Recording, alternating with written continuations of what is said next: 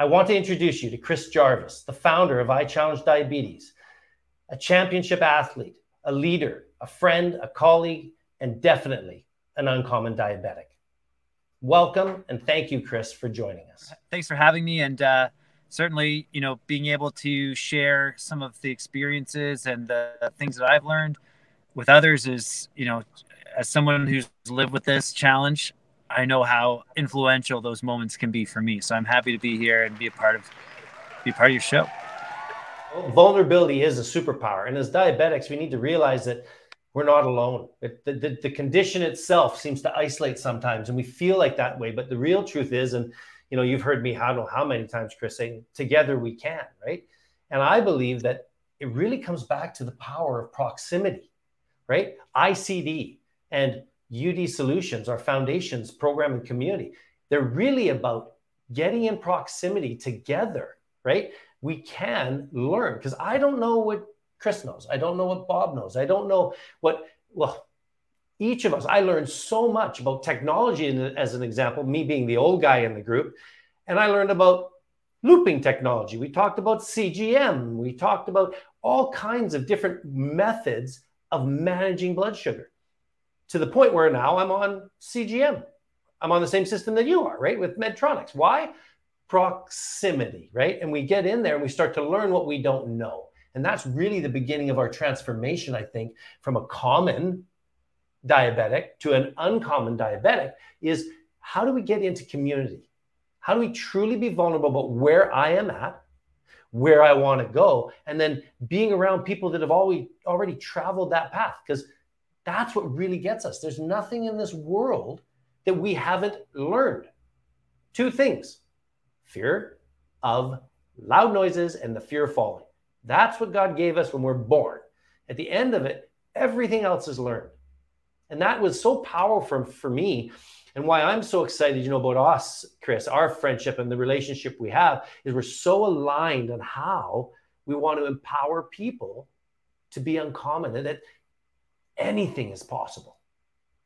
We just got to take the first step. You know, I think that idea of like development right from a baby is something that I've learned a lot about from these community engagements is that we've each developed a different uh, set of fears. And so for me, when I was, you know, going through, I guess that whole transformation myself, it was when I was trying to get further in in my sport of rowing, and the big fear for me was being a good enough team. And so I was willing to persevere through low blood sugars and high blood sugars and you know, I was always trying to balance them to be my teammate that that I wanted to be somebody that my teammates counted on. And then as I've gotten so many more teammates with diabetes, and I see people who are much more afraid of a low blood sugar and they might run their blood sugars a lot higher. Others who are terrified of high blood sugars who run them lower. And so I think that's where we all learn to balance when we see each other right? Is that we um, can start to see that the other side is okay. We don't have to be, you know, let our fear drive us into a corner. And that's where the biggest negative impact is going to come from having diabetes is if we let our fear drive us into a corner. In fact, I, I was just at a school today and I met a kid whose first day back after diagnosis was yesterday. And he came up in front of the whole class and demonstrated how he poked his finger. And you know he couldn't even remember how the strip went in yet or how to open the bottle of strips but he had the confidence to stand up there and to share it with his class. Nice. And that type of confidence i did not have as a kid so those things keep motivating me keep giving me strength right? And lifting me back up to take that next first step. And uh, and i think that's what the biggest part of our community is all about. And and what what you're doing with the opportunities that you're creating for people in the corporate setting or you know across this whole platform people living either with prediabetes or diabetes type 1 or 2 um, giving them an opportunity to connect and be supported and also to offer their strengths too because those things yes. you help somebody else man does it ever make a good impact you know I think for people to understand is that we really are together in this journey.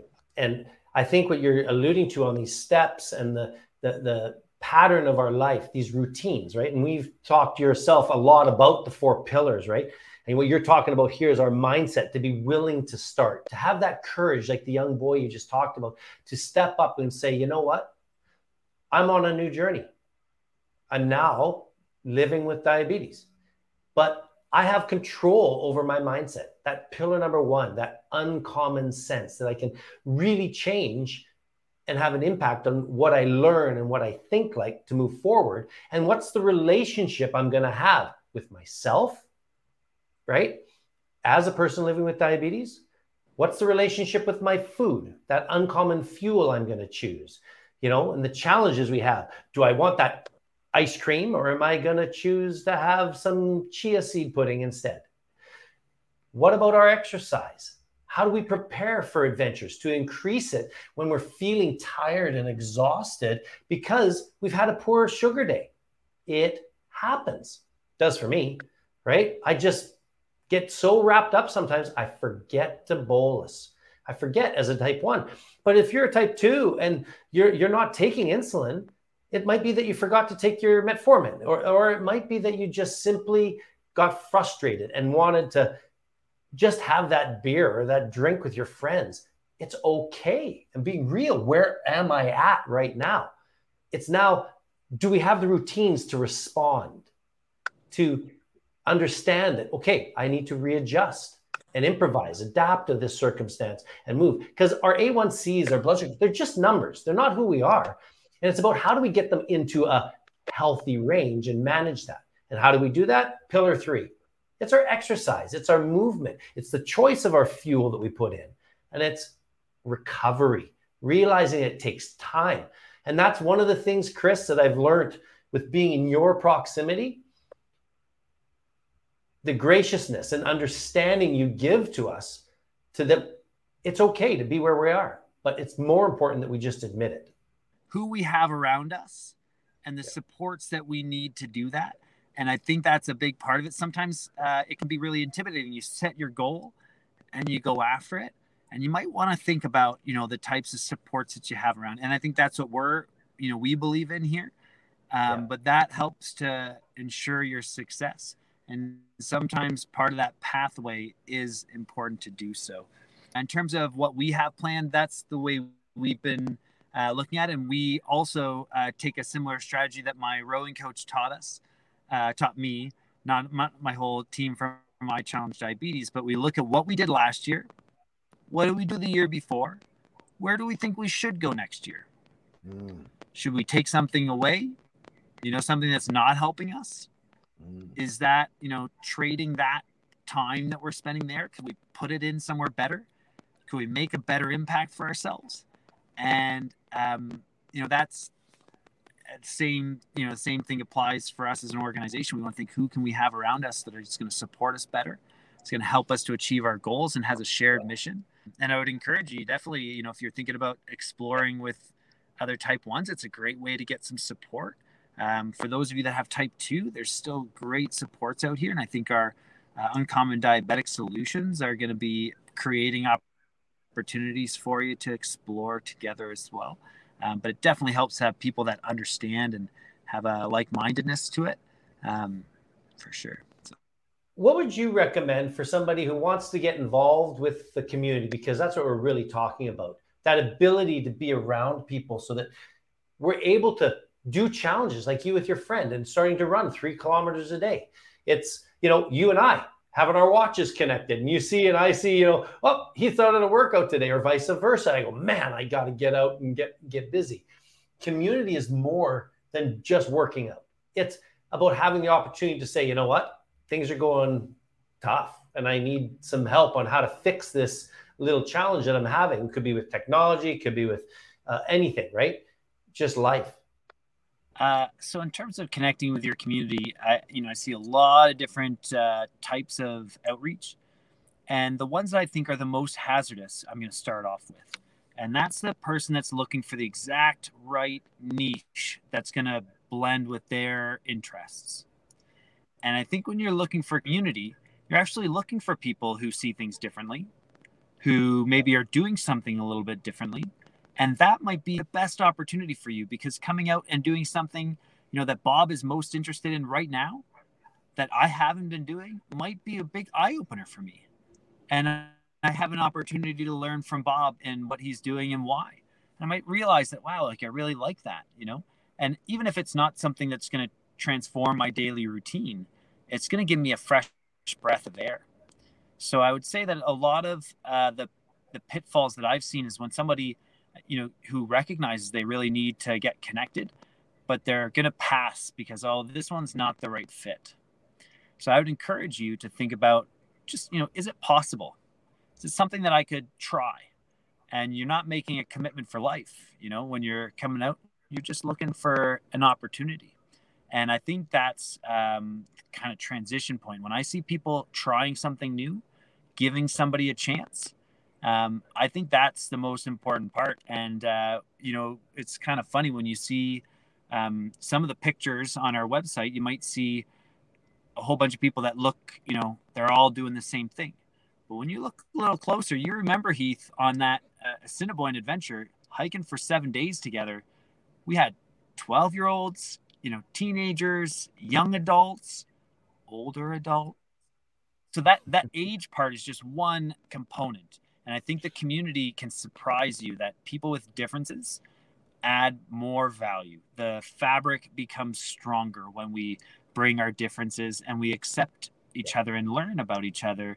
It's really going to make the opportunities all that more uh, impactful. So that's a long answer to your question there, but I think that's an important part for you to think about when you're looking for community is give people a try and you'll realize how much more value the people that don't look like you, don't do the same things that you do, um, will offer when you have some common ground to start the discussion. You know, that really hits the old adage, right? Of if you do what you've always done, you're going to get what you've always got, right? So I totally support that, right? Because if we're willing to look and try something new, right? And see other people having success with something and we actually copy them because it's very simple. Routines tell you what the results will be, right? When I look at you, Chris, I know the results you're getting. It's because of the routines. If we do what we've always done, we're going to get what we've always what we've always got. If we want to have what others have, then we just need to do what others do. So take courage and just step forward and join a community. Like research ICD, research uncommon diabetic solutions, research mastering diabetes. There's many, many, many organizations that are out there and find one that fits for you. I know that Chris and myself and Bob would love you to come and join our communities because we really want to work together and bring that diversity, those different age groups, people from all different walks of life to challenge diabetes, to transform and live an uncommon diabetic life. Well, what, what I would say as well is that once you get in there, sometimes people come in looking at how, you know, other people have it together and with diabetes, we can be pretty judgy about ourselves. Yeah. And so I like to uh, encourage the group to recognize what you bring to the group, as well as recognizing how can we be more like Bob. The way that he connects the group when we're in a group setting just feels so good. And I want to be just like that. So I don't think about the fact that Bob's better than me. I think about, wow, Bob really did that well. How could I be a bit more like that? Yeah. And continue to recognize yourself for what you bring. And I think that when you get out there, it's to help you to feel less intimidated if you're just thinking, how could I do that a little bit more like that? And then you're thinking about that progress that you're making. Uh, and feel the impact when somebody gives you that compliment too, because others are going to see that value you bring better than you do in most cases. So I think that uh, I've seen others struggle, like, oh yeah, but I don't, I don't connect the group like you do. And so if Bob's giving you that compliment to share what he thinks you're bringing to the group, make sure you absorb that and keep trying to be, you know, that little bit more that you want. But you've got to start off with acceptance of your own strengths and in order to move forward. I think that's my my thought on it.